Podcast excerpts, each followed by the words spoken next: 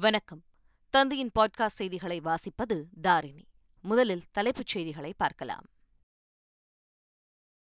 அனைத்து துறை செயலாளர்களுடன் முதலமைச்சர் ஸ்டாலின் இன்று ஆலோசனை. எதிர்காலத்தில் செயல்படுத்த வேண்டிய திட்டங்கள் குறித்து விவாதிக்க வாய்ப்பு. மின்கட்டண உயர்வை கண்டித்து பதினாறாம் தேதி போராட்டம்.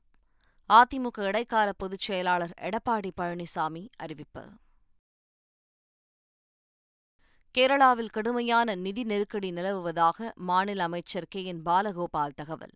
கடுமையான கட்டுப்பாடுகளை விதிக்கப் போவதாகவும் அறிவிப்பு. இலங்கை சிறையிலிருந்து தமிழக மீனவர்கள் ஆறு பேர் விடுதலை. பத்து ஆண்டுகள் இலங்கை எல்லைக்குள் வரக்கூடாது என மன்னார் நீதிமன்றம் எச்சரிக்கை. ஸ்காட்லாந்தில் ராணி எலிசபெத்தின் உடலுக்கு பொதுமக்கள் அஞ்சலி. இன்று லண்டனுக்கு உடல் எடுத்துச் செல்லப்படுகிறது. சென்னையில் நடைபெறும் மகளிர் ஓபன் டென்னிஸ் லீக் ஆட்டத்தில் இந்திய வீராங்கனை தண்டி ஹெர்மன் வெற்றி. பிரான்ஸ் வீராங்கனை சோல் பிராக்டை வீழ்த்தினார். இனி விரிவான செய்திகள். முதலமைச்சர் ஸ்டாலின் தனது துறை செயலாளர்களுடன் இன்று ஆலோசனையை மேற்கொள்கிறார். தலைமைச் செயலகத்தில் காலை பத்து மணிக்கு ஆலோசனைக் கூட்டம் நடைபெறவுள்ளது. துறைவாரியாக அறிவிக்கப்பட்டுள்ள திட்டங்களின் நிலை செயல்படுத்தப்பட்டு வரக்கூடிய திட்டங்கள் வருங்காலத்தில் செயல்படுத்த வேண்டிய திட்டங்கள் குறித்தும் விரிவான ஆலோசனையை நடத்தவுள்ளார் அதிமுக அலுவலக சாவியை எடப்பாடி பழனிசாமியிடம் ஒப்படைக்க வேண்டும் என்ற உத்தரவிற்கு எதிரான ஓ. பன்னீர்செல்வத்தின் மேல்முறையீட்டு மனுவை உச்சநீதிமன்றம் தள்ளுபடி செய்துவிட்டது. இந்த விவகாரத்தில் தலையிட விரும்பவில்லை முடித்து வைக்க விரும்புவதாக தெரிவித்த நீதிமன்றம் இதனை சிவில் வழக்காக தாக்கல் செய்து கொள்ளுமாறு கூறி மனுவை முடித்து வைத்தனர். நீதிமன்ற தீர்ப்பு மகிழ்ச்சியளிப்பதாகவும் உண்மை தர்மம் வென்று உள்ளதாகவும் எதிர்க்கட்சித் தலைவர் எடப்பாடி பழனிசாமி தெரிவித்துள்ளார். சேலத்தில் செய்தியாளர்களிடம் பேசிய அவர் உண்மை தர்மம் வென்றுள்ளதாக கூறினார். விரைவில் அதிமுக பொதுச் செயலாளர் தேர்தல் நடைபெறும் என்றும் அவர் தெரிவித்தார்.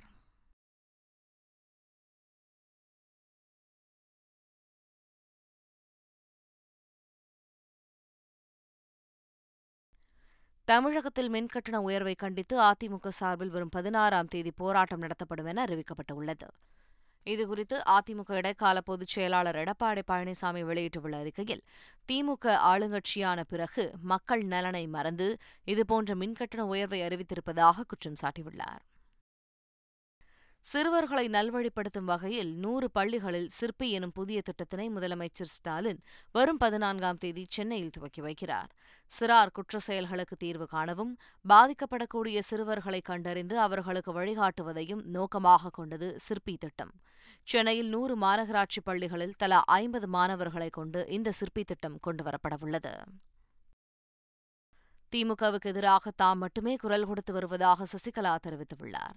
சேலம் மாவட்டத்தில் அரசியல் சுற்றுப்பயணம் மேற்கொண்டுள்ள அவர் தொண்டர்களுக்கிடையே பேசினார் அப்போது நம்பிக்கையோடு இருங்கள் தமிழகத்தில் விரைவில் ஆட்சி மாற்றம் வரும் என்றார். அசைக்க முடியாத இயக்கமாக அதிமுகவை உருவாக்குவோம் என்றும் அனைவரும் ஒன்று சேர்ந்தால் வெற்றி நிச்சயம் என்றும் அவர் கூறினார்.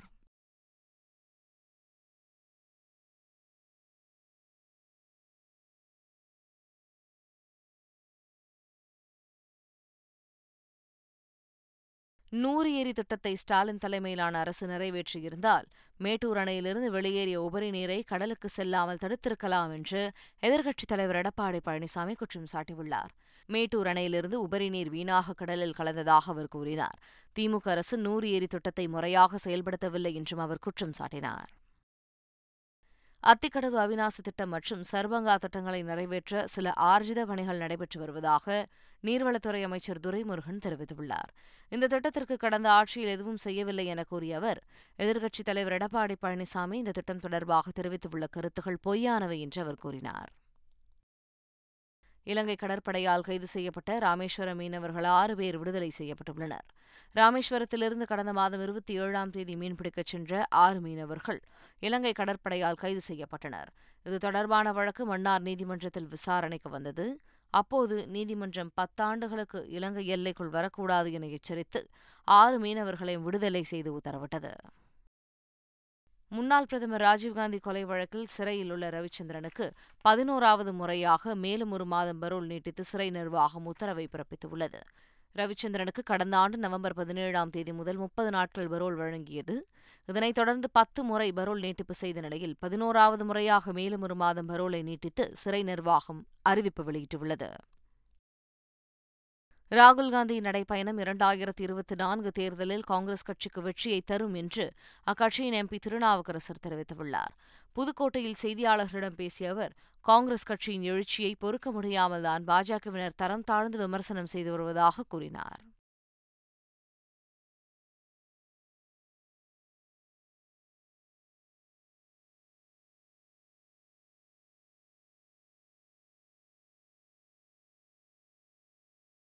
ஐஐடி போன்ற உயர்கல்வி நிறுவனங்களில் படிக்க வேண்டுமெனில் ஐந்தாம் வகுப்பில் இருந்தே மாணவர்களுக்கு பயிற்சியளிக்க வேண்டும் என்று சென்னை ஐஐடி இயக்குநர் காமகோட்டி தெரிவித்துள்ளார். ஐந்து முதல் பனிரெண்டாம் வகுப்பு வரை பாடத்திட்டத்திற்கு அப்பால் பயிற்சி அளிக்கப்பட வேண்டும் என்றும் இதன் மூலம் நுழைவுத் தேர்வுகளை மாணவர்கள் எளிதில் எதிர்கொள்ள முடியும் என்றும் அவர் தெரிவித்தார். தமிழகத்திற்கு தொழில் முதலீடுகளை ஈர்க்கும் வகையில் தொழிற்துறை அமைச்சர் தங்கம் தென்னரசு தலைமையிலான குழு வரும் இருபத்தி நான்காம் தேதி தென்கொரியாவுக்கு செல்கிறது. ஐந்து நாள் பயணத்தில் தென்கொரியாவில் உள்ள பல்வேறு தொழில் நிறுவனங்களின் தலைவர்கள் மற்றும் உயரதிகாரிகளை சந்தித்து தமிழகத்தில் தொழில் தொடங்குவது தொடர்பாக தங்கம் தென்னரசு ஆலோசனை நடத்தவுள்ளார். வெளிநாட்டில் மர்மமான முறையில் இருந்த கணவனின் உடலை மீட்டுத் தரக்கோரி மனைவி மற்றும் மகள் திருச்சி மாவட்ட ஆட்சியரிடம் மனு அளித்தனர். சித்தாமூர் காவேரிப்பாளையத்தைச் சேர்ந்த சின்னமுத்து புரியான் கடந்த நான்கு மாதங்களுக்கு முன்பு சவுதிக்கு சென்றுள்ளார். அவர் மர்மமான முறையில் இருந்ததாக அங்கிருந்து தொலைபேசியில் தகவல் வந்துள்ளது. இதனால் அதிர்ச்சியடைந்த மனைவி மற்றும் குடும்பத்தினர் உடலை மீட்டுத் தரக்கோரி மாவட்ட ஆட்சியரிடம் மனு அளித்தனர். மூன்று அம்ச கோரிக்கைகளை வலியுறுத்தி ஊராட்சி செயலாளர்கள் சங்கத்தின் சார்பில் மூன்று நாட்கள் ஊதியமில்லா விடுப்புடன் கவன ஈர்ப்பு போராட்டம் நடைபெற்று வருகிறது. சேலம் மாவட்டம் வாழப்பாடியில் நடந்த போராட்டத்தில் தமிழக அரசு ஊராட்சி செயலாளர்களின் கோரிக்கையை நிறைவேற்றாவிட்டால் அக்டோபர் மூன்றாம் தேதி முதல் சென்னையில் சாகும் வரை உண்ணாவிரத போராட்டம் நடத்தப்போவதாக எச்சரித்தனர். சர்வதேச ஆடவர் டென்னிஸ் போட்டிகளை தமிழ்நாட்டில் மீண்டும் கொண்டு வர அனைத்து நடவடிக்கைகளும் எடுக்கப்பட்டு வருவதாக விளையாட்டுத்துறை அமைச்சர் மெய்யநாதன் கூறினார். சென்னை நுங்கம்பாக்கத்தில் சர்வதேச மகளிர் டென்னிஸ் போட்டிகள் தொடங்கியது. இந்த போட்டிகளுக்கென ஏற்பாடுகளை ஆய்வு செய்த பிறகு செய்தியாளர்களுக்கு பேட்டியளித்த அவர் இதனை தெரிவித்தார்.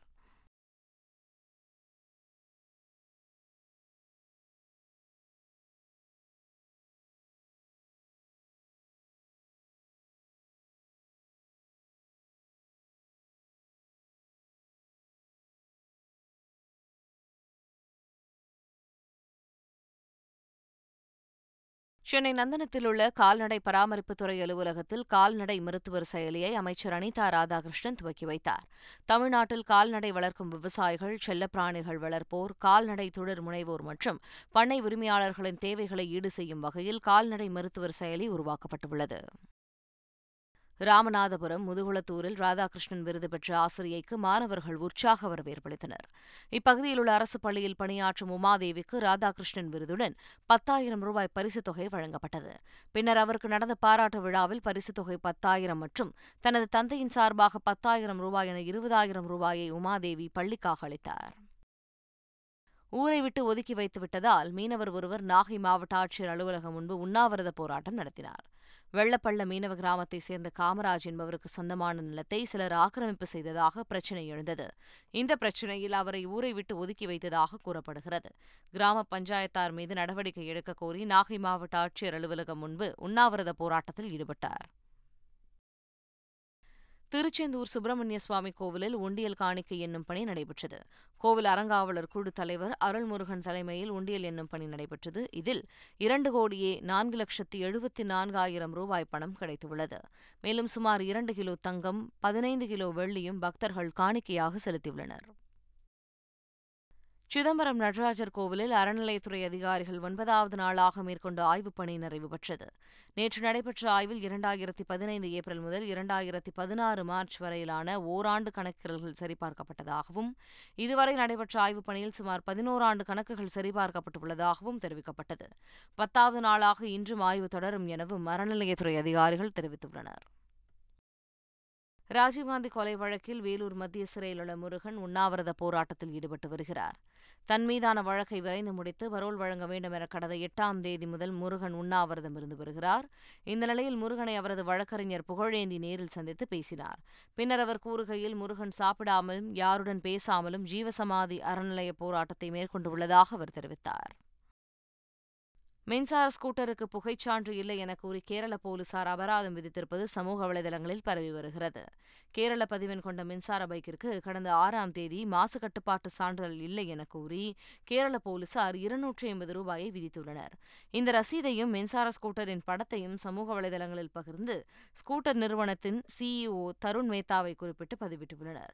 அதற்கு முடியவில்லை என்பதை குறிக்கும் வகையில் பெருமூச்சு விடுவதாக தருண் மேத்தா பதிலளித்துள்ளார். கேரளாவில் கடுமையான நிதி நெருக்கடி ஏற்பட்டுள்ளதாக நிதியமைச்சர் கே. என். பாலகோபால் தெரிவித்துள்ளார். இதுகுறித்து நிதியமைச்சர் பாலகோபால் கூறுகையில் நெருக்கடி இருப்பது உண்மைதான் ஆனால் செயல்பாடுகள் தடைப்படுவதில் சிரமமில்லை என தெரிவித்தார். மேலும் மத்திய அரசு பணம் தராவிட்டால் நிதி நெருக்கடி மேலும் உயரும் என்று தெரிவித்த அவர் ஓவர் டிராப்ட் செல்லாமல் நிர்வகிக்க முடியும் என்ற நம்பிக்கை உள்ளதாகவும் கூறினார். நெடுஞ்சாலைகளில் சூரிய சக்தி மின்சாரத்தை மேம்படுத்துவதில் மத்திய அரசு தீவிரம் காட்டி வருவதாக மத்திய அமைச்சர் நிதின் கட்கரி தெரிவித்துள்ளார். Indo American chamber of commerce ஏற்பாடு செய்திருந்த நிகழ்வில் உரையாற்றிய கட்கரி மின்சாரத்தின் மூலம் இந்தியாவின் பொது போக்குவரத்தை மேம்படுத்த அரசாங்கம் விரும்புவதாக தெரிவித்தார். இங்கிலாந்து ராணி எலிசபெத்தின் இறுதிச் சடங்குகள் வரும் பத்தொன்பதாம் தேதி நடைபெறவுள்ள நிலையில் நாடாளுமன்றத்தில் இரங்கல் தெரிவிக்கப்பட்டது. தொன்னூற்றி ஆறு வயதில் காலமான ராணி எலிசபெத்தின் உடல் ஸ்காட்லாந்து பால்மரோல் கோட்டையில் இருந்து வாகனம் மூலம் தலைநகர் எடின்பர்கில் உள்ள ஹாலிரூட் ஹவுஸ் அரண்மனைக்கு எடுத்துச் செல்லப்பட்டது. இன்று மதியம் வரை அரண்மனையில் வைக்கப்பட்டு பின்னர் செயின்ட் கில்ஸ் தேவாலயத்திற்கு கொண்டு செல்லப்படுகிறது.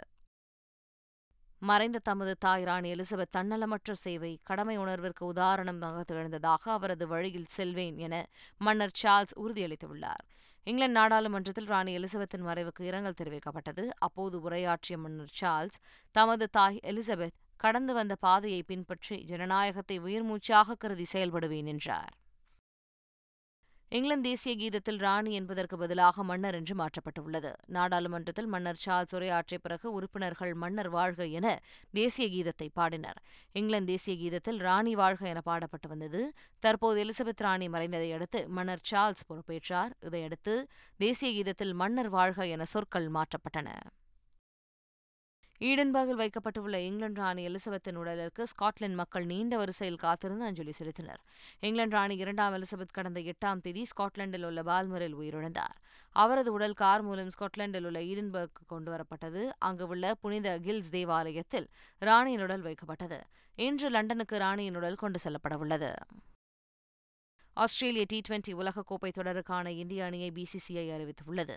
அக்டோபர் பதினாறாம் தேதி முதல் நவம்பர் பதிமூன்றாம் தேதி வரை டி டுவெண்டி உலகக்கோப்பை நடைபெறும் இந்திய அணியை பிசிசிஐ அறிவித்துள்ளது. கேப்டனாக ரோஹித் சர்மாவும் துணை கேப்டனாக கே எல் ராகுலும் நியமிக்கப்பட்டுள்ளனர். விராட் கோலி சூரியகுமார் யாதவ் தீபக் ஹூடா ரிஷப் பண்ட் தினேஷ் கார்த்திக் ஹார்திக் பாண்டியா ரவிச்சந்திரன் அஸ்வின் ஆகியோர் அணியில் சேர்க்கப்பட்டுள்ளனர். யுவேந்தர் சாகல் அக்சர் பட்டேல் ஜாஸ்பிரிட் பும்ரா புவனேஸ்வர் குமார் ஹர்ஷல் பட்டேல் ஹர்ஷ்தீப் சிங் ஆகியோரும் அணியில் இடம்பெற்றுள்ளனர் ஆஸ்திரேலியா மற்றும் தென்னாப்பிரிக்க அணிகள் டி டுவெண்டி தொடரில் பங்கேற்க விரைவில் இந்தியாவிற்கு சுற்றுப்பயணம் மேற்கொள்ள உள்ளன. இந்த இரண்டு தொடர்களுக்கான இந்திய அணியையும் பிசிசிஐ அறிவித்துள்ளது.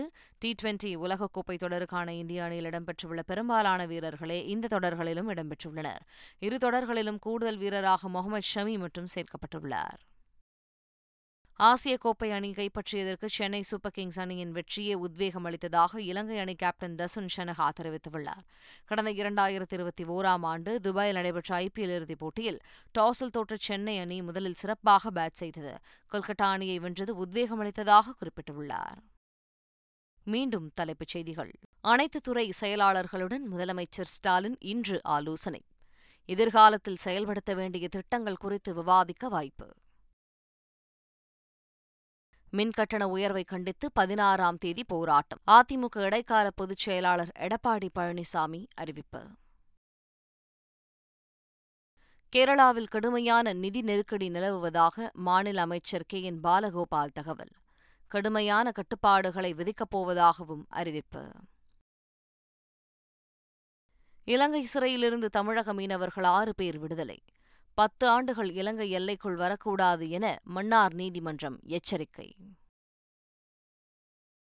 ஸ்காட்லாந்தில் ராணி எலிசபெத்தின் உடலுக்கு பொதுமக்கள் அஞ்சலி. இன்று லண்டனுக்கு உடல் எடுத்துச் செல்லப்படுகிறது. சென்னையில் நடைபெறும் மகளிர் ஓபன் டென்னிஸ் லீக் ஆட்டத்தில் இந்திய வீராங்கனை தண்டி ஹெர்மன் வெற்றி. பிரான்ஸ் வீராங்கனை சோல் பிராக்டை வீழ்த்தினார். இத்துடன் இந்த செய்தி தொகுப்பு நிறைவு பெறுகிறது. வணக்கம்.